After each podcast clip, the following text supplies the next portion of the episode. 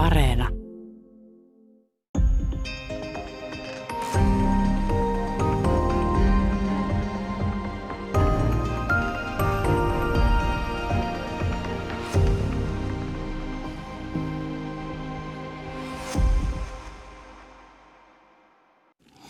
Hyvää päivää. Täällä on tänään vieraana viestinnän professori Anu Kantola. Me puhutaan yhteiskunnallisesta muutoksesta ja niiden eriytymisestä otsikolla kahdeksan kuplan Suomi. Ähm, tällainen niin kuplautuminen on ollut ähm, se on ollut niin ongelmallista monin tavoin ja, ja tuntuu siltä, että ainakin se yhdistyy someen ja tällaiseen, eli niin kuin munkin Facebook-kaverit edustavat tietoja. On hankala löytää oikeastaan niin kuin mielipiteitä, joista voisi olla niin kuin täysin, täysin eri mieltä. Ja ulkona tuolla on jokin muunlainen tulevaisuus. Tässä kirjassa Kahdeksan kuplan Suomi on siis päästy tällaiseen jaotteluun. Miksi juuri kahdeksan? Koska onko tässä ikään kuin, ähm, onko ideana kuitenkin talous ja työ, onko se niin kuin ikään keskeinen jakaja eikä mikään identiteettipolitiikka niinkään? Joo, me ajateltiin niin, että talouden rakennemuutoksilla, mitkä on meneillään, niin niillä on poliittisia seurauksia. Eli kun talous muuttuu, mitä se nyt tekee todella rajulla vauhdilla tai on tehnyt jo 80-luvut lähtien, niin se vaikuttaa ihmisten identiteetteihin – ja, ja tota, me on otettu neljä, tai siis kahdeksan ryhmää, jotka on, jos on voittajia ja häviäjiä tässä muutoksessa. Ja sitten tota, katsottu myöskin, katsottu tulojen mukaan hyvätulosista pienitulosiin, mutta sitten maantieteellisesti myös Suomessa, koska Suomessa on suuri muutto meneillään maalta kaupunkiin. Ja, ja tota, koitettu paikantaa tämmöisiä ryhmiä ja katsoa sitten, että miten se muutos näkyy ihmisten identiteeteissä. Onko tässä jotain uutta dynamiikkaa, joka nimenomaan nousee esiin, koska siis äh, on tietysti tuttua esimerkiksi niin kun ikään kuin työväenluokkaiset, joku vakiintunut ylempi, alempi keskiluokka ja maaseudun tyhjeneminen. Onko jotain sellaista, joka sanoisiko pomppaa silmille, joka kaikkein eniten eroaa jonkinlaisesta yhteiskuntarakenneanalyysistä aiemmasta?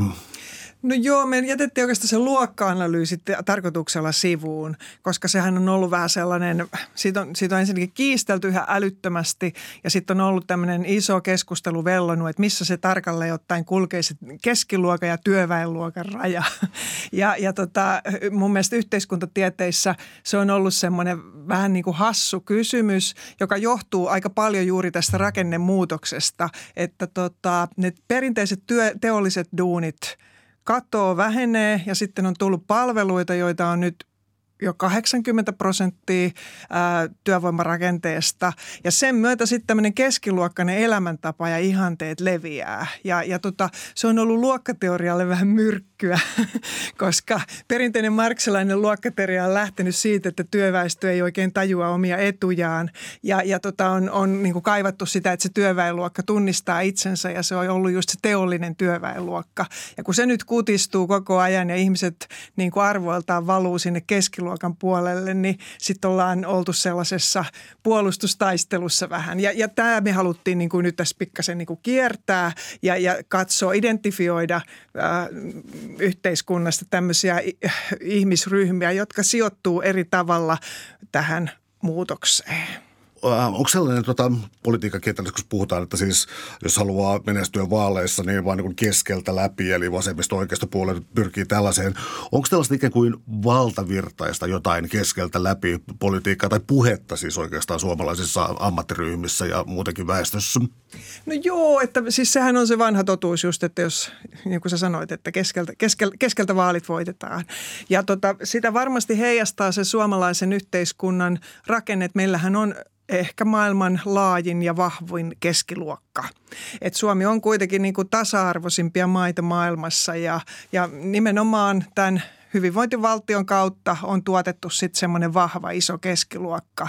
Ja, ja tota, sitten näkyisi, että kun me on tutkittu äh, ihan näitä rikkaimpia, eli sitä rikkainta promilleen, niin he niin kuin näyttäisi olevan er, irtoamassa vähän tästä äh, yhteisestä konsensuksesta. Ja sitten myöskin tässä tutkimuksessa tuli esiin nämä pienituloisimmat ryhmät, jotka näyttää olevan vähän niin kuin putoamassa ehkä tästä keskiluokkaisesta ymmärryksestä. Mutta sitten siinä näkyy semmoinen valtava, valtava niin kuin enemmistö, jotka usein näkee itsensä keskiluokkaisina ihan tuiki tavallisina suomalaisina. No kun tämä käsite kupla tässä on mukana, niin löytyykö sellaista jaottelua? Löytyykö sellaisia ryhmiä näistä kahdeksasta, joissa kerta kaikkiaan tuntui ikään kuin sovittamattomalta nämä näkemyserot? Siis sellaisia, että tämä ryhmä ei ymmärrä tätä todellisuutta lainkaan ja päinvastoin.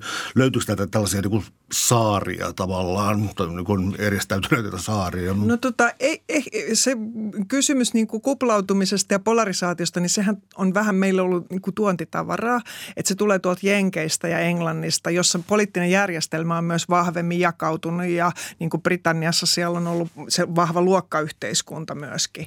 Ja, ja tota, tässä niin kuin näkyy se, että oikeastaan niin kuin ei näy semmoista, että kansalaissodan ajat on vähän niin kuin ohi, että, että tota, kansakunta ei ole jakautunut perustavalla tavalla kahteen kahtia tai kahteen ryhmään. Mutta sitten näkyy kyllä sitä, että näiden eri ryhmien reunoilla niin tapahtuu semmoista rapautumista, että, että tota, äh, ennen kaikkea varmaan siellä ala, alapäässä pienituloisimpissa ryhmissä, että et pienituloiset, jotka on työttömiä, niin heille tämä yhteiskunta ja myös hyvinvointiyhteiskunta näyttäytyy sellaisena sarjana luukkuja ja he tuntee ulkopuolisuutta. Ja sitten pätkätyöläisiä, me haastateltiin ravintola-alan tota, palvelupätkätyöläisiä, niin, niin he, heille myöskin yhteiskunta on tosi kaukainen ajatus, että ei oikein niin kuin enää saa otetta, että mistä on kyse. Ja sitten siellä toisessa päässä oli meidän niin kuin aikaisemmassa kirjassa tämä huipputulosin promille, joka sitten oli ottanut vähän tämmöisen globaalitalouden etujoukon tota, roolin ja, ja tota, yritti saada, oli vähän tuskastunut koko muuhun yhteiskuntaan ja koitti saada sitä ruotuun.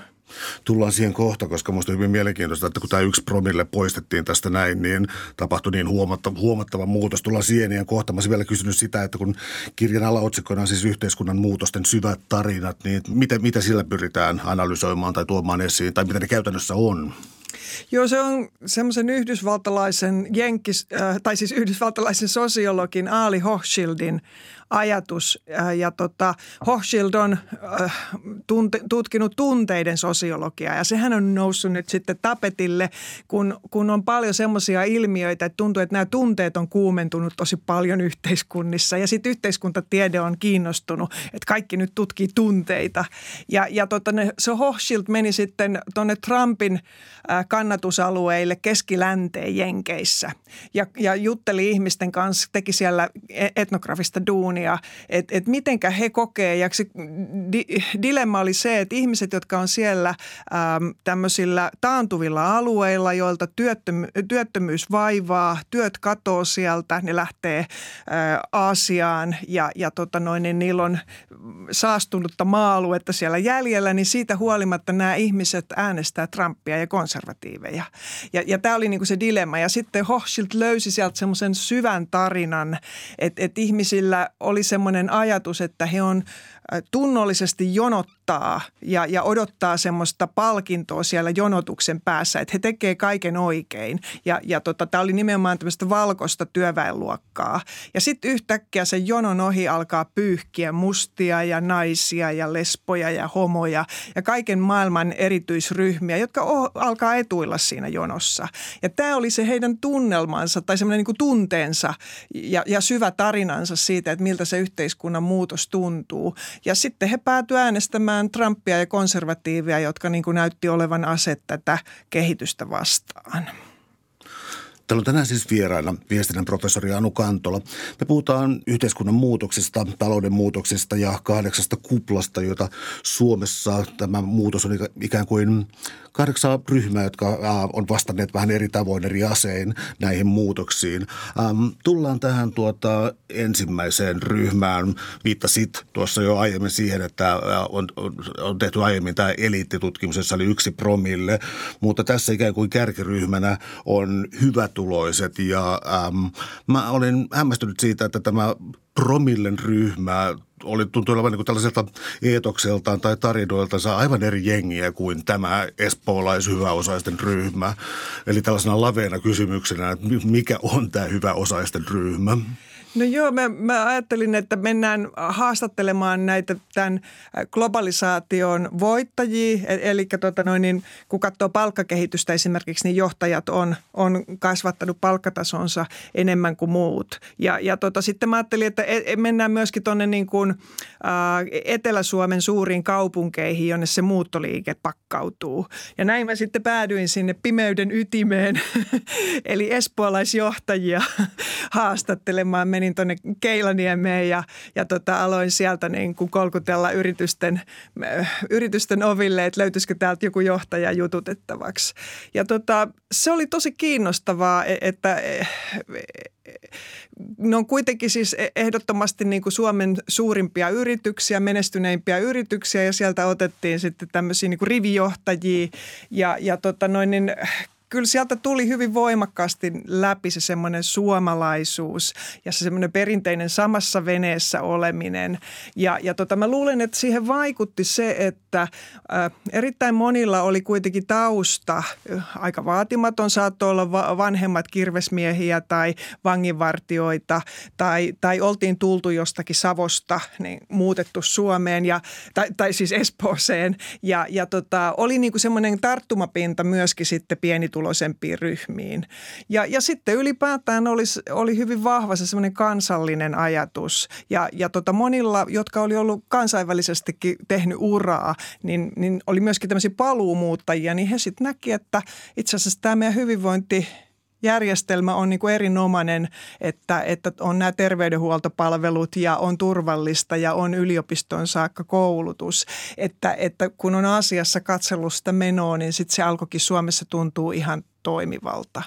Ja, ja tota se ero varmaankin oli sitten tähän, kun me aikaisemmin haastateltiin tätä huipputulosinta promillea, että nämä, nämä meidän tässä ylimpään kymmenykseen kuuluvat johtajat, eli heidän kuukausiliksa oli suunnilleen 5-6 tuhatta ja siitä ylöspäin 5-6 tuhatta euroa.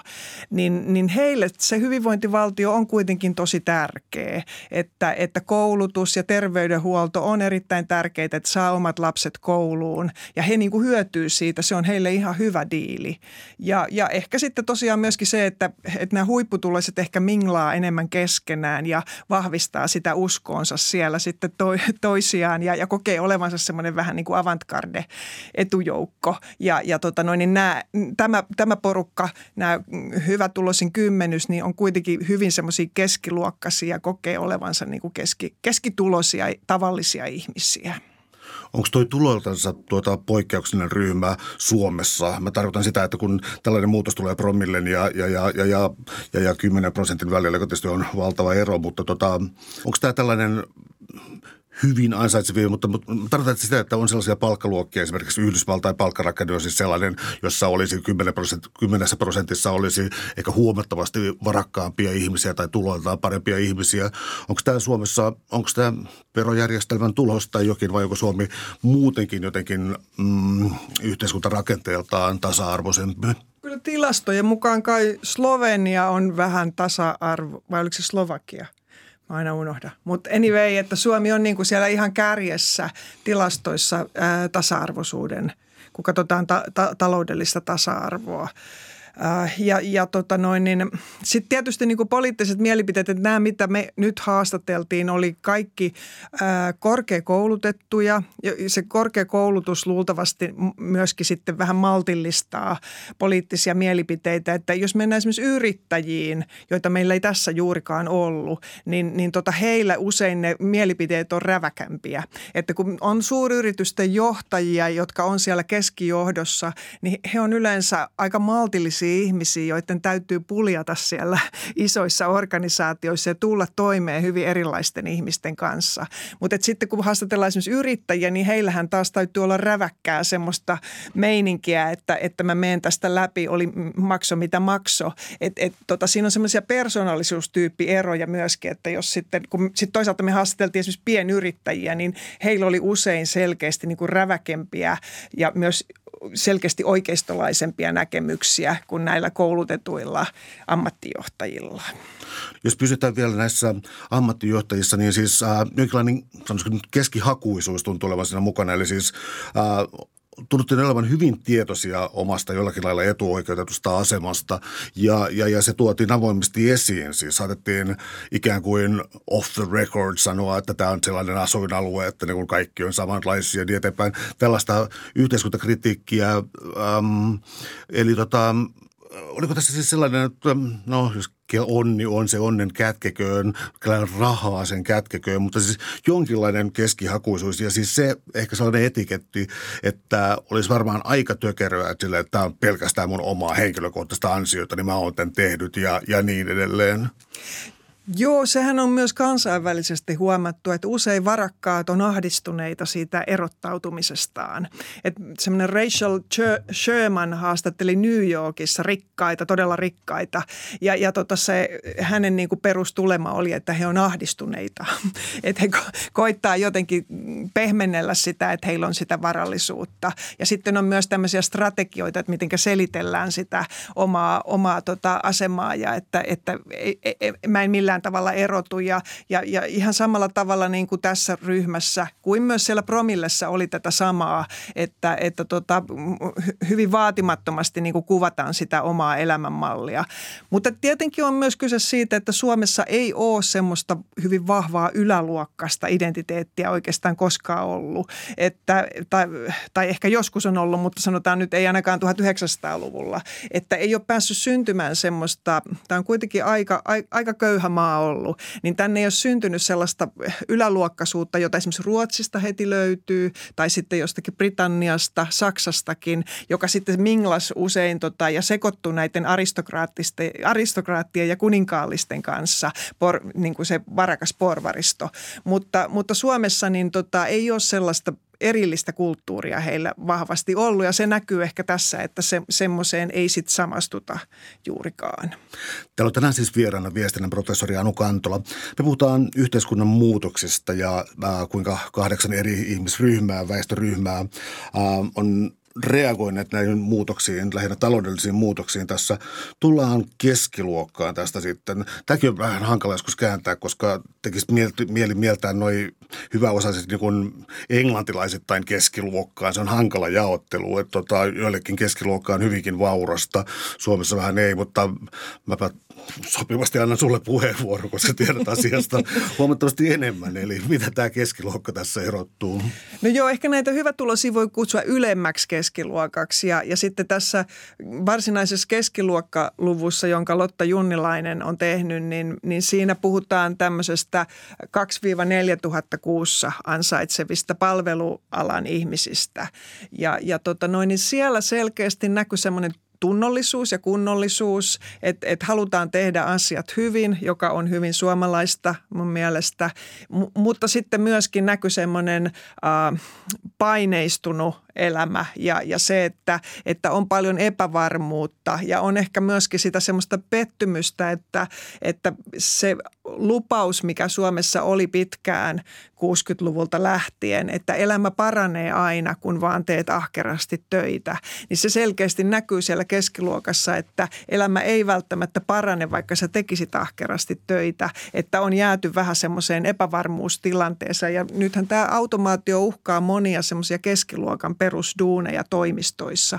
Että nimenomaan äh, keskiluokkaiset työt monet on, on tota, ja tämmöiset niin kuin toimistojen sisätyöt on, on uhattuna ja se selvästi kuuluu siellä. Mutta se kuuluu myös sitten toisaalta se julkisen sektorin opettajien tai vaikka sairaanhoitajien lisääntynyt kiire ja, ja tota noin, niin myöskin pätkätyöt, joissa he usein on tämä uhka siitä, uhka tästä tippumisesta ja automisaatiosta, niin tuota, äh, leimaako jotenkin tätä, tätä ihmisryhmää tässä? Mä tarkoitan sillä sitä, että on ollut kamalasti viime aikoina puhetta, viime vuosina puhetta siis sellaisesta ikään kuin reaktiivisesta politiikasta. Siis niin kuin Yhdysvallat, nyt on tuijotettu kauheasti anglosaksiseen maailmaan ja siihen, että niin kuin nyt on tuo tota, ruoste, vyöhyke ja siis kaikenlaisia tällaisia niin kuin entisiä duunariammatteja katoaa ja, ja tota, tämä, tämä keskiluokka. Onko, onko tämä niin, kuin niin konttorirotta tota, vai se taitaa mennä vähän niin kuin eri ryhmäksi, mutta tota, onko se kuitenkin niin kuin jonkin lailla uhattu tällä tavalla? No joo, sanotaan, että siellä on niin kuin ainakin tuntuu se puristus, että työelämän vaatimukset tuntuu kiristyneen ja työlistat tuntuu kiristyneen ja esimerkiksi niin kuin opettajat nyt puhuu paljon julkisuudessakin siitä, että siihen työhön on tullut semmoista projektihumppaa hirveästi ja ei enää ole niin kuin hallintaa siihen omaan työhön. Ni, niin se kuuluu siellä, mutta sitten tietysti niin kuin kuuluu myös se, että nämä on ihmisiä, jotka haluaa tehdä työnsä hyvin ja erittäin tunnollisia ihmisiä. Ja sillä tavalla he ei ole semmoisen poliittisen protestin kärjessä, että, että tota, he enemmänkin niin kuin vaan kiristää sit sitä omaa työtahtia ja sitten alkaa ehkä tulla uupumisia ja burnoutteja, mutta, mutta he ei ole porukka, joka nousee barrikaadeille, että he on enemmänkin vaan niin kuin huolissaan ja esimerkiksi maailmantila ja ympäristökysymykset huolettaa heitä kovasti, mutta, mutta tota noin, niin se, se ei näy sitten konvoikapinana. Ähm, entä se tota, puolue tavallaan ja AY-liikkeet? Tuota, jos nyt ajatellaan näitä, tuota, jos ajatellaan näitä tuota, johtajien ryhmiä ja sitten tuota, tätä keskiluokkaryhmää, niin, niin, niin onko AY-liike pitänyt pintansa, niin kuin tuossa myöhemmin puhutaan paperiteollisuudesta, niin tota, ähm, onko poliittinen identifikaatio tai AY-liike jotenkin, onko se, loistaako se poissaololla, mutta sellainen niin kuin aivan näppituntuma vai onko se voimakkaasti esillä? No se, se ehkä on juuri tämä keskiluokkastumisen dilemma, että ei ole sitä semmoista perinteistä kiinnittymistä AY-liikkeeseen. Et mä uskon, että he on JUFON jäseniä tai AY-liikkeen jäseniä, mutta se ei ole semmoinen heidän itseymmärryksensä ja identiteettinsä iso kulmakivi. Että se on enemmänkin semmoinen käytännöllinen ratkaisu ja, ja tota noin, niin se ei ole niin kuin poliittinen kysymys sinänsä, vaan että on järjestäydytty, jotta, jotta saadaan kunnon työolot. Mutta, mutta se ei tule sillä tavalla esimerkiksi tiukkana vasemmistolaisuutena pintaan. No jos siirrytään tästä sitten teollisuustyöläisiin, joka on kuitenkin juuri tämä luokka, joka herättää ehkä kaikkein eniten jonkinlaista uteliaisuutta siis siinä mielessä, että keitä ne on ja joka ei niin välttämättä, välttämättä josta puhutaan paljon, mutta jota, joka ei niin kuin välttämättä näy. Ää, mä vielä vähän niin kuin rajaan tätä, että he eivät tunnu olevan tällaista niin kuin populismiin sortuvia. Onko tämä tällainen niin kuin ikään kuin perinteinen sivistysduunari tai jokin tämän kaltainen, joka on vieläpä usein ollut sidottuna johonkin paikkakuntaan tai kaupunkiin. Onko tämä suunnilleen sellainen ryhmä vai, vai, vai mistä siinä on kyse? No joo, se oli mun mielestä tosi jännä. Se on Sanna Aaltonen tehnyt, joka on tehnyt paljon tuolla Kaakkois-Suomessa teollisuuspaikkakunnilla aikaisemminkin etnografiaa. Ja, ja tota, tässä oli nyt seitsemällä teollisuuspaikkakunnalla sitten paperityöläisiä haastateltu. Ja, ja heillä on oma hyvin erityinen identiteettinsä, joka on itse asiassa siinä vähän tota, lainausmerkeissä puhutaan työläisaristokratiasta, että, että tota, tämä oli se teollisen äh, tota, äh, vallankumouksen ydinporukka, joka sitten nousi myös poliittisesti valtaan 1900-luvun kuluessa ja, ja tota, oli yhteiskuntien johtava poliittinen voima. Mut, mutta nyt tietenkin niin sitten heitä uhkaa tämä teollisuuden kutistuminen, mutta se vanha identiteettivahvuus näkyy siellä edelleenkin, että he suhtautuu hyvin selkeästi ja jämäkästi siihen edunvalvontaan ja toisaalta myöskin sit maltillisesti, että he uskoo siihen, että kompromisseilla ja neuvotteluilla – saadaan asioita aikaiseksi. Ja sitten toisaalta siellä kuitenkin näkyy myös tämä perussuomalaisten kolkuttelu, erityisesti nuoremmissa sukupolvissa, että, että näkyy myös se taite, että enää se semmoinen ammattiyhdistysliike ja järjestäytynyt kokoustenpito, niin se ei välttämättä näitä nuoria sukupolvia sit, sitten tota puhuttele enää yhtä vahvasti. Mutta heillähän on niin kuin YT-neuvottelut, monet sanoo, että on seitsemät YT-neuvottelut takana, että, että niistä on tullut sillä tavalla semmoinen semmoista perusrutiinia? No tuo perussuomalaisten kolkuttelu tuossa, koska äh, siis sehän tuntuu, sehän tuntuu niin kuin selkeästi ristiriidalta se, että ikään kuin yhteiskuntaryhmä, joka on huolissaan, ähm, huolissaan omasta asemastansa ja, ja, ja ajaa sitten yhtäkkiä niin kuin ikään kuin tähän reaktiona äh, joko konservatiivista politiikkaa, tämä oli taas vähän tällainen Yhdysvallat esimerkki, anteeksi, mä yritän pysyä Suomessa, niin, niin, niin näkyykö tässä siis kuitenkin siis se, että kannatetaan äh, jonkinlaista oikeasta konservatiivista talouspolitiikkaa, joka sitten taas ei välttämättä ole aivan oman edun mukaista?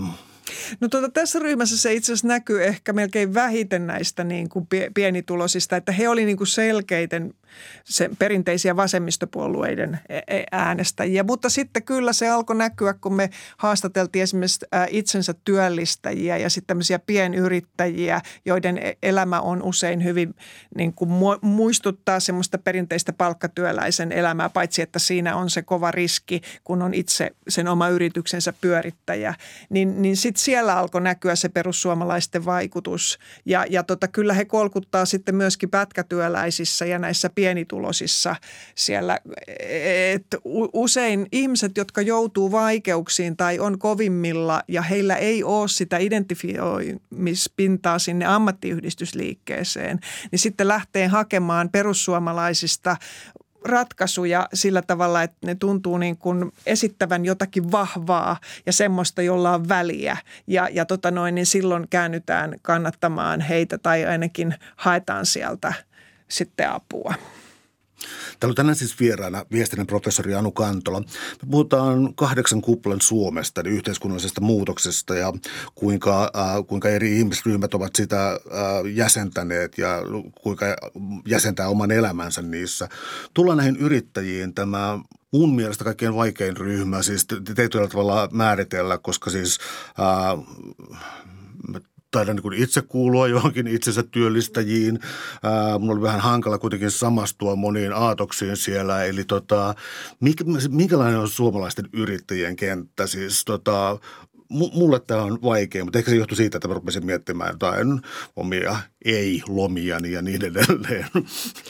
Joo, se, se tota, me otettiin yrittäjät siihen yhdeksi, ja siinä on yrittäjät, pienyrittäjiä ja itsensä työllistäjiä. Me otettiin ne sen takia, että yrittäjyyshän on noussut. Siitähän tuli semmoinen suorastaan niin kuin muotivirtaus 80-luvulla, kun markkinat vapautettiin. Ja, ja tota noin, niin sitten on tietenkin nykyään startup-yrityksiä. Et siitä tuli semmoinen uusi identiteetti, johonka ihmiset saattaa niin kuin sovittaa itsensä. Et on sanottu, että se on vähän niin kuin kirjekuori, johon sitten sola, ihminen voi itsensä sovittaa. Ja siihen kuuluu paljon tosi hyviä asioita, että siihen kuuluu se vapaus ja itsensä toteuttaminen ja, ja se, että sä oot oman elämäsi herra tai rouva, mikä nyt sitten. Ja, ja tota noin, niin, uh, mutta et samalla siihen kuuluu sitten se ankara työnteko ja, ja myöskin sitten se usein yksinäisyys ja, ja epävarmuus ja riskienotto. Ja, ja sen takia mun mielestä tämä on todella tärkeä identiteetti, koska se haastaa näitä perinteisiä vanhoja identiteettejä ja usein siellä ihmisillä on aika pienet tulot. Että jos katsotaan yrittäjiä Suomessa, niin hehän jakautuu kaikkiin tuloluokkiin. Siellä on aivan huippurikkaita, mutta sitten on myöskin tota hyvin pieniä ja, ja itse asiassa nämä ääripäät korostuu. Että keskiluokkaisia tai keskituloisia yrittäjiä niin on aika vähän. Ja, ja tota noin, niin sen takia niin kuin nämä pienyrittäjät on kiinnostava ryhmä niin kuin yhteiskunnan dynamiikan kannalta ja poliittisen dynamiikan kannalta, että mihinkä he lähtee ja mitä he tekevät. Siellä siis on monenlaista, että siellä on hyvin oikeistolaisia, mutta sitten siellä niin kuin me, me haastateltiin myöskin tämmöisiä, me haastateltiin tämmöisiä niin kuin jotka, jotka tota noin, niin pyörittää, ajaa taksia tai, tai pyörittää jotakin maanrakennusfirmaa. Ja, ja tota noin, niin, ää, sitten toisaalta me haastateltiin tämmöisiä itsensä työllistäjiä, jotka on ääripäissään hiukan hipstereitä punavuoressa, jotka on graafikkoja tai, tai freelance-toimittajia. Ja tietenkin selvähän se on, että näillä on sitten erilaisia poliittisia mielipiteitä, että, mutta samalla heitä niin kuin yhdistää semmoinen tietynlainen yrittäjyyden ajatus, että he nauttivat siitä, että he voivat tehdä sitä, mitä he itse haluavat ja heillä on se vapaus. Ja, ja sitten kaikki korostaa sitä kovaa työntekoa, mutta sitten poliittisesti he kyllä hajaantuu jäädään tuohon vielä vähän tästä tuo poliittinen hajaantuminenkin vielä, joka tuntuu muuttuvan ilmeisesti ennen, kaikkea koulutuksen mukana. Se tuntuu olevan niin kuin vahvin selittäjä tässä tuolle, mutta tota, äh, Mulla tuli mieleen siis sellainen, että tämä yrittäjien ryhmä, että onko se kaikkein – yksilöllisin ryhmä, koska siis jos jo niin kuin hyväosaisissa ää, podetaan jonkinlaista huonoa omatuntoa ja puhutaan suomalaisen hyvinvointiyhteiskunnan tärkeydestä, hyvinvointivaltion tärkeydestä, oliko se 96 prosenttia kaikista kannattaa, mikä on todella mielenkiintoinen luku. Ja sitten kuitenkin taas mennään niin kuin ikään kuin köyhyyden kokemuksiin, niin silläkin on lähellä niin kuin yhteiskunta ja yhteiskuntakritiikki, että noin haluaa vaan tätä, mutta yrittäjien siis sellainen niin kuin raivoisa, anteeksi vaan, että tämä varmaan koske kaikkia, mutta niin kuin raivuisa individualismi, eli, eli sellainen, niin kuin, että minä olen tämän ansainnut. Ja siis sellainen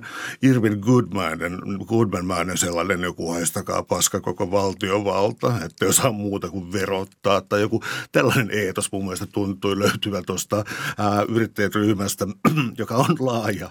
Eli tota, voiko liioiteltua sanoa, että se olisi kaikkein individualistisin ryhmä näistä? Ei, että sehän on just se yrittäjyyden ajatus, e, että ollaan niin kuin teessä itse ihmisiä ja on, on, ollaan niin kuin oman elämänsä sankareita. Ja, ja tota noin, niin, ä, poliittinen elämähän on järjestäytynyt pitkälti yhteiskuntaluokkien varaan sillä tavalla, että ensiksi oli tietysti niin kuin maatalousyhteiskunnan hallitseva elinkeinoryhmä, eli maataloustuottajat, ja he sitten perusti keskustapuolueen ja oli sillä tavalla mukana. Ja sitten oli teollisuusduunarit ja duunarit, jotka oli tota demarien kautta ennen kaikkea, ja sitten porvarit oli kokoomuksen kautta. Mutta että nyt sitten tämä, tämä kolmen suuren paletti, niin kuin on nähty, niin on mennyt aika lailla rikki rikki. Ja, ja tota noin, niin se johtuu just siitä, että se vanha, nämä vanhat elinkeinorakenteet murenee.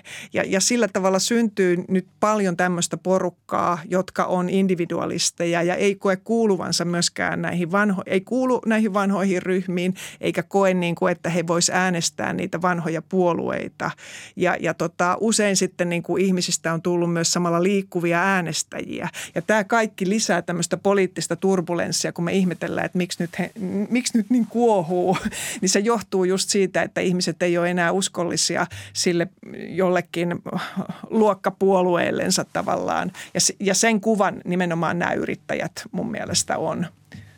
Eli onko tässä myös kysymys siitä, että täällä on erikseen tällainen ryhmä kuin keikkatyöläiset, mutta jos pystytään yrittäjissä, niin onko siellä tuota, siis tällainen, milloin kannattaisi käyttää prekariaattisanaa tai tämän kaltaista asiaa, joka sitten tavallaan myös hajottaa viimeistään tuon tavallaan yhteiskuntaluokka-ajattelun? Joo, siinä on tietenkin vähän liukuva raja, mutta tässä yrittäjyysporukassa oli semmoisia ihmisiä, jotka nimenomaan oli yrittäjiä tai toiminimellä toimivia, eli he ei ole niin kuin palkkasuhteessa. Mutta sitten kun mennään, sitten on se seuraava porukka onkin sitten nämä, nämä tota pätkätyöläiset, jotka on sitten palkkasuhteessa ja tekevät esimerkiksi niin kuin ravintoloissa tai kuppiloissa duunia. Ja, ja tota, siellä on niin kuin sitten hiukan erilainen, että he ei koe sitä omaa vapautta ja, ja semmoista yrittämisen vapautta, vaan, vaan vaan he on siellä tekemässä duunia ja itse asiassa No heillä on sitten taas tämmöinen väliaikaisuus selkeästi se ajatus, että he, monet ajattelee, että jos mä oon nyt kokkina tai jos mä oon nyt täällä kahvilassa töissä, niin mä en ole täällä enää viiden vuoden päästä. Että tämä on mulle semmoinen väliaikainen paikka. Ja siinä sitten on taas iso ero tähän näihin paperityöläisiin, jotka, joilla oli tämmöinen työläisidentiteetti, joka oli ollut ehkä isällä ja äidillä ja joka on minulla ja oletetaan, että se on mun lapsillakin. Mutta heillä se työ ei olekaan tämmöinen koko elämän identiteettiä rakentava oleva juttu, vaan se on niin kuin väliaikainen tapa tehdä, tehdä tota noin, niin, tai ansaita itsellensä elantoa. Tullaan sitten maahanmuuttajayrittäjiin, eli tuota, ähm, helppo kysymys sitten, miten he eroavat sitten yhteiskunnalliselta, asemasta, äh, yhteiskunnalliselta asemaltansa muista yrittäjistä.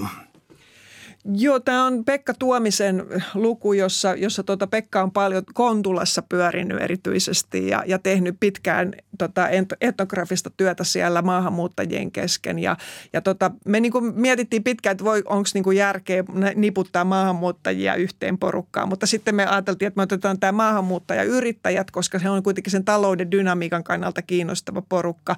Ihmiset, jotka on tullut Suomeen ja perustanut täällä pyri, yrityksen, että he on sa- päässyt jollakin tavalla kuitenkin mukaan tähän, tähän meidän yhteiskuntaan. Mutta sitten näkyy, että täs, tällä ryhmällä niin he, itse asiassa heillä oli hyvin samanlaiset aatokset kuin suomalaisillakin yrittäjillä. He oli sitä yksilön vapautta korostavia ja kovaa työntekoa korostavia. Mutta sitten siellä näkyy se maahanmuuttajan epävarmuus tai identiteetti, että niin kuin Pekka sanoo, niin että ihmiset ikään kuin seisoo vähän oven suussa niin kuin varovaisina, että saako tänne nyt lopulta sitten tulla sisään. Ja on vähän semmoinen olo, että, että yhtäkkiä kaikki saatetaan viedä alta pois, vaikka nyt näyttää ihan hyvältä. Että, että tota, heille tietenkin Suomi näyttäytyy, monet todella niin kuin positiivisesti näkee Suomen, että Suomi on hieno maa yrittää. Ja, ja tota noin, niin, mutta silti kuitenkin se semmoinen peruskysymys on koko ajan se tuska, että saanko mä olla täällä ja hyväksytäänkö mut tänne. Onko yrittäjyys todellakin tässä tota, ainut asia, koska siis maahanmuuttajat on kuitenkin ryhmä, joka herättää kovaa keskustelua siitä, ketkä on sosiaali- elää sosiaaliturvan varassa ja toisaalta taas, että niin kuin tiedetään, että tietyistä maista tulevat ihmiset on ää, hyvin helposti, että haluaa siirtyä yrittäjiksi. Ja sitten tiedetään myös sellaisia asioita, että jos lähettää työnhakupaperit jonnekin ja nimi on vähän omituinen, niin kohtelu voi olla surkea. Eli joutuu kohtaamaan jonkinlaista rasismia, syrjintää, ää, ja tota, onko yrittäjyys tässä kuitenkin jonkinlainen selkeä ratkaisu, koska varmaankin turhauttavaa, niin kuin kirjakin esimerkkeissä oli, että on pari yliopistotutkintoa ja sitten ää, joutuu siivoamaan, jossa ei voi hyödyntää sitä koulutusta, mikä itsellä on takana. Onko yrittäjyys sellainen kuin jo, jollakin lailla vapaa-alue kuitenkin, jossa ikään kuin voisi jotenkin nauttia vapaudestaan? Joo, kyllä se, kyllä se niin kuin yksi mahdollisuus tietenkin on, että niin kuin Pekka Tuominen, joka heitä tutki, niin hän juuri sanoi, että tota, löytyy niin kuin maahanmuuttajia, jotka on tehnyt todella pitkän matkan tai he on niin kuin ollut useammassa maassa, että he on niin kuin reissannut ja, ja, ja tehnyt töitä useammassa maassa. Et varmasti on niin semmoinen persoonallisuustyyppi myös, että uskaltaa lähteä ja tästähän nyt esimerkiksi nämä siirtolaisuudelle perustuvat Yhdysvallat tai Australia tai, tai Kanadakin on niin kuin esimerkkejä, että siellä yrittäjyys yrittäjyys on todella arvostettu, koska se on usein ollut sit se maahanmuuttajien tapa päästä yhteiskuntaan mukaan. No siirrytään maaseudun väestöön, koska tämä on tällainen mullakin on yhteiskuntatieteestä tausta, niin ähm, niin kuin mä muistan, on ollut yhteiskuntatieteelle suuri mysteeri, että miksi keskustapuolue on edelleen olemassa näin suurena puolueena. Äh, siellähän se taas niin kuin tuntui pomppaavan gallupeissa uudelleen esiin. Eli tuota, maaseudun väestö, onko tämä tällainen, pitäisi tässä mennä johonkin kansallisiin suuriin kertomuksiin, johonkin Väinö Linnaan ja, ja, ja, ja tällaisiin, että kun se on, sanoisiko se on väestökokoansa huomattavasti suurempi ryhmä. Kyllä joo, että Suomihan oli, tota, mä, mäkin olen maalaistalon tyttö, niin, niin tota, tästä on helppo puhua, että Suomihan oli hyvin agraarinen yhteiskunta todella pitkään. Et meillä tämä rakennemuutos oikeastaan tapahtui sitten vasta 60-luvulta lähtien rysäyttämällä, että muutettiin yhtä aikaa kaupunkeihin ja teollistuttiin ja tietoteollistuttiin. Ja, ja tota noin, niin sitten se evakkojen asuttaminen vielä lisäsi sitä tilojen määrää siinä sotien jälkeen. Ja, ja tota, monet suomalaiset niin kuin identifioituu hyvin voimakkaasti niin maaseutuun ja paikallisuuteen. Että jopa näitä espoolaisjohtajia, kun haastattelee, niin se miten he kuvaa sitä elämäänsä siellä Espoossa, niin se voisi olla joku savolainen kylän raitti, että on ihmiset moikkailee toisiaan ja on paikallinen leipomo ja, ja kauppias ja, ja kaikki tuntee toisensa. Et, että Suomi on ehkä tämmöinen pienen mittakaavan yhteiskunta sillä tavalla ja, ja se maalaiselämä ja metsä ja, ja tota, maisema niin on, on hyvin, sauna on hyvin tota, noin, niin monille tärkeä. Mutta sitten tietenkin niin kuin nyt tässä nykyisessä dynamiikassa niin, niin tota, korostuu tämmöinen suurten kaupunkien ja etelän kaupunkien vastakkainasettelu muuhun maahan. Ja, ja tota noin, niin se on tietenkin ollut myöskin semmoinen vahva juonne, että ainahan, ainahan Helsinkiä ja Espoota on vierastettu tuolla muualla. Ja, ja tota noin, niin sitä, sitä ei varmaan nyt auta se, että, että tuntuu, että kaikki pakkaa, pakkaa etelään. Mä vaan mietin, että toi, toi jako on niin voimakas, mutta mä en tiedä johtuuko tämä nyt vaan jostakin sosiaalisesta mediasta. Mä vaan tässä koronakriisin keskellä tuota, huomasin vaan sitä, että alkoi syntyä sellaista pientä siis rokotusjärjestystä ja tällaisia. Ja niin kuin, kun, äh, kun Uusimaa ja, ja Helsinki ja Hussin alue oli aivan omi, omi, omiansa. Ja sitten mä muistan, kun olikohan se Hesari, joka haastatteli jotain – kaukana Helsingistä asuva, joka sanoi, niin että mitäs änkevät kaikki sinne samaan. Ja tämä herätti jo sitten sellaista aggressiota, että miten tämä on. Onko tämä jokaisessa maassa kaikkina aikoina ilmenevä ristiriita, jota ei vaan niin kuin pureta? No tota, äh, siitä, siitä mä en ole varma, mutta nyt se on ainakin korostunut 2000-luvulla, että kun on puhuttu esimerkiksi tästä alueiden kostosta, että, että tota, se näkyy myös muissa maissa, että Yhdysvalloissa näkyy selvästi, että nämä maaseutuvaltaiset alueet niin, ja osavaltiot, niin ne yleensä äänesti Trumpia. Ja sitten Yhdys, tuolla Isossa Britanniassa Brexit tietysti oli siitä malliesimerkki, että, että tota siellä nämä niin kuin maaseutualueet siinä Keski-Englannissa, niin ne oli Brexitin kannalla. E, et, että kyllä se varmasti niin kuin tämmöinen niin kuin, ja, ja mä luulen, että se johtuu tästä kaupunkien roolin korostumisesta tässä nykyisessä tietotaloudessa. E, että vaikka paljon puhutaan siitä etätyöstä, niin, niin, niin sitten se kuitenkin tahtoo käydä noin. Ja sitten sit vielä tulee se ikärakenne, että sinne maaseudulle tahtoo jäädä ne vanhat, vanhemmat ikäluokat ja nuoret sitten pakkaa kaupunkiin ja, ja, ja se tietenkin tuntuu pahalta, kun se oma kotiseutu rapisee ja, ja tota, sinne ei tunnu jäävän oikein mitään. Täällä on tänään siis vieraana viestinnän professori Anu Kantola. Me puhutaan kahdeksan kuplan Suomesta, eli yhteiskunnallisesta muutoksesta ja minkälaisia ihmisryhmiä se on synnyttänyt ja minkälaista itse ymmärrystä se on synnyttänyt. Tullaan sitten keikkatyöläisiin, pätkätyöläisiin, mitä, mitä termiä käyttääkään. Tuota, äh, niin, voisi kysyä sellaisen luokkasosiologisen kysymyksen, että muodostaako nämä oman niin kuin, luokkatapaisen ryhmänsä vai onko se jonkinlainen ikään kuin kaatoluokka, joka ei nyt mahdu sitten niin kuin tähän ikään kuin edes äh, pitkien määräaikaisten työsuhteiden pariin? No tota, joo, mä, mä itse asiassa sanon tuohon vielä maaseudusta, että se oli Pauliina Patana, joka, joka meillä teki sen luvun. Hyvänä, että tässä on tosiaan on kahdeksan kirjoittajaa, että mä nyt puhun vähän kaikkien puolesta, mutta että jokaisessa luvussa on ollut oma kirjoittajansa. Ja tässä, tässä tota noin, niin oli Lotta, Lotta Junnilainen ja Lotta Haikkola, jotka näitä pätkätyöläisiä tutki. Ja tota, mun mielestä se on semmoinen – oma erityinen, erittäin kiinnostava porukka, koska he niin kuin haastaa, he on se nouseva duunariporukka.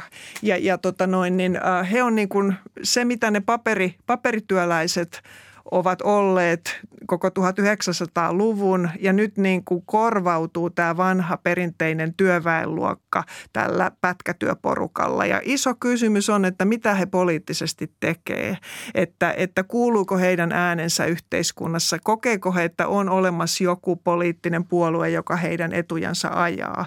Ja kun tota lukua lukee, niin kyllä siinä vähän huoli nousee, että heille tämä yhteiskunta näyttäytyy hyvin etäisenä ja vieraana, että ei koeta, että olisi joku puolue, joka heidän etujansa ajaa ja ei oikein hahmoteta koko yhteiskuntaa. Että se toimii jossakin semmoisena isona koneistona, mutta ei ole ihan selvää, että, että mitä siellä tehdään, puhumattakaan, että siihen sitten itse voisi vaikuttaa. Ja se on mun mielestä aina huolestuttavaa, jos ihmiset alkaa kokea, että tämä yhteiskunta ei ole mua varten ja ei, ei, ei synny niin kuin sitä tarttumapintaa siihen. Jos me niputan tässä nyt sitten vielä yhteen tässä nyt kaksi viimeistä ryhmää tässä näin, keikkatyöläiset ja, ja, ja pienituloiset, koska ne joskus äh, solivat yhteen, kun työt loppuvat vähäksi aikaa. Äh, Onko meillä olemassa sellainen ryhmä, joka kerta kaikkiaan kokee itsensä yhteiskunnan ulkopuoliseksi jopa vihaisella tavalla? No ainakin ulkopuolisiksi kokee nämä, nämä pätkätyöläiset ja, ja sitten myöskin nämä työttömät pienituloiset, joita on Eeva Luhtakallio ja Lotta Junnilainen tutkineet ja, ja josta kirjoittavat. Ja, ja tota noin, niin se tunne on enemmänkin, ei ehkä niinkään – kyllä tietenkin ollaan niin kuin siitä, että erityisesti, että ei pääse työelämään mukaan, että muutoshan synnyttää paljon ihmisiä, joille se kynnys työelämään alkaa olla tosi korkea, koska vaaditaan paljon semmoisia ammattitaitoja ja kykyjä, joita välttämättä kaikki ei ole saanut koulutuksen kautta tai oma, oma koulutus käy, käy tota vanhanaikaiseksi. Mutta ehkä se enemmänkin semmoinen voimattomuus on niin kuin huolestuttavaa, että et koetaan, että et melkein täytyy niin kuin nostaa kädet pystyyn pystyyn, että ollaan niin kuin yhteiskunnan ulkopuolella. Ja se on mun mielestä huolestuttavaa myös taloudellisesti, että, että tota, ei ole pelkästään niin, että olisi kiva, että ihmiset kokee osallisuutta yhteiskuntaan poliittisesti, mutta, mutta tota, usein se, tai nimenomaan se taloudellinen ja poliittinen osallisuus kulkee käsi kädessä. Ja silloin, jos ihmiset ei koe niin kuin olevansa osa yhteiskuntaa, niin usein sitten se taloudellinenkin osallisuus heikkenee, työllisyys heikkenee, he putoavat ulkopuolelle ja sitten se tulee ihan raasti kalliiksi yhteiskunnalle. Ja sen takia tämä ryhmä on mun mielestä todella tärkeä, koska siellä voi myös sit syntyä sitä periytyvää huono-osaisuutta ja putoamista ulkopuolelle. Ei pelkästään, ei pelkästään tota noin radikaalia poliittisia liikkeitä, vaan yksinkertaisesti sitten, että meille syntyy uusi köyhälistö. Ja, ja tota noin, niin se on mun mielestä monin, monin tavoin, se on huolestuttavaa ja se on kallista. No tämä on surkia asia, mutta onko siellä minkäänlaista siis äh, yhteiskuntaluokka, tullaan tähän niin kuin alussa jo, että ei käytetä tätä, tätä käsitettä, mutta jos puhuu vielä yhteiskuntaluokasta, niin on jonkinlainen siis meikäläisyyden tunne, jonkinlainen ajatus siitä, että on olemassa joku intressiryhmä, johon kuuluu ja jolta voi pyytää jotain, mutta kun tässä vaiheessa äänestysprosentti taitaa tippua 30 suunnilleen, 30 prosenttiin, niin tuota, ää, onko mahdollista tuollaisissa olosuhteissa tuntia jonkinlaista yhteisöllisyyttä niin kuin laajempana asiana? No itse siinä sitten kirjan lopussa, niin, niin tota, mä siellä koitan elvytellä vähän tämmöistä kuin kansallisaatetta, että, että Suomessahan se on ollut kuitenkin semmoinen hyvin vahva ajatus, että me ollaan kaikki siinä samassa veneessä. Ja se on semmoinen pohjoismainen ajatus ollut 1900-luvulla ja sen varassa on rakennettu nämä, sen varassa maksetaan korkeita veroja, joilla sitten kaikille taataan samat palvelut ja, ja, ja etuudet. Ja, ja tota noin, niin ihmisten mobilisoinnin kannalta se on kyllä toiminut todella hyvin, että, että kaikki on saatu imuroitua tai aika tehokkaasti on saatu imuroitua tähän, tähän yhteiskuntaan sekä taloudellisesti että poliittisesti mukaan. Että mä en ole, tämä, nimenomaan tämä pienitulosten ongelma on se, että aikaisemminhan kun oli tämä just paperi, paperityöläiset vaikkapa, niin, niin tota, heillä oli se momentti, että he saattaa mennä lakkaan joukkoon ja he voi niin kuin sillä tavalla saada äänensä kuuluviin poliittisesti. Mutta silloin kun on ihmisiä, jotka on pienituloisia, pätkätyöläisiä tai työttömiä, niin heillä ei ole tätä momenttia, että millä he kääntäisivät sen oman äänensä kuuluviin. Ja, ja silloin tavallaan mun mielestä kaikkien pitäisi kantaa sitä vastuuta, että me ylläpidetään semmoisia systeemejä, että he pääsevät mukaan työttömien ryhmä voi olla hyvinkin laaja ja koskettaa erilaisia yhteiskuntaryhmiä, mutta tuota, ähm, erityisesti tällä tavalla, jos tällaisessa tilanteessa, jossa pyritään ikään kuin, tai valtio tuntuu pyrkivän siihen, että kukaan ei täysin tipahda kyydistä, niin tuota, tuntuu olevan kaikkein yleisesti tällainen ikään kuin tuotantopuolen ä, talouden ajattelu, jossa pyritään siis ä, erilaisin, nyt sanoisin, kannustimin ja, ja poistamaan kannustin loukkuja, tällaisia, joista vaan niin kuin, äm, no ulkopuolelta lukien tai jotain, niin osa on vaan niin sietämätöntä. Siis, siis kerta kaikkiaan sellaista, että jos ajattelee niin kuin, ähm, omaa kunnian tunnetta tai jotain sellaista, niin se on ikään kuin suoraa, suoraa hyökkäys sitä vastaan. Äh, Onko tämä sellainen, joka on ruvennut koskemaan yhä laajempaa joukkoa vai onko se tämä pienituloisten työttömien ryhmä, joka kuitenkin tavallaan siellä on? No joo, varmaan se kun, kysymys kunniasta on tosi tärkeä, että, että tota, ja se korostuu silloin, kun monet ammatit nykyisin katoo tai pienenee ja ihmiset menettää siinä sen identiteetin, mille he on elämänsä rakentaneet. Ja, ja tota noin, niin tämä näkyy tutkimuksissa esimerkiksi Euroopassa, että ihmiset, jotka on tämmöisissä uhatuissa ammateissa, niin he yleensä sitten radikalisoituu ja alkaa äänestää oikeistopopulistisia puolueita. Ja se kun, ajatus siitä kunniasta on mun mielestä todella tärkeä tärkeä. Että ihmisen täytyy niin kuin voida kokea, että se mitä hän tekee on ihan arvostettavaa ja merkittävää. Ja, ja tota, siinäkin mä sitten ajattelen jotenkin, että meillä tarvitsisi olla yhteiskunnassa semmoisia yhdistäviä ajatuksia, jo, jo, joiden kautta niin kuin ihminen voi kokea kuuluvansa yhteen muiden kanssa ja tekevänsä sen tärkeän ja merkityksellisen asian siinä, missä muutkin. Suuret kiitokset keskustelusta Anu Kantola. Oli ilo. Kiitos paljon.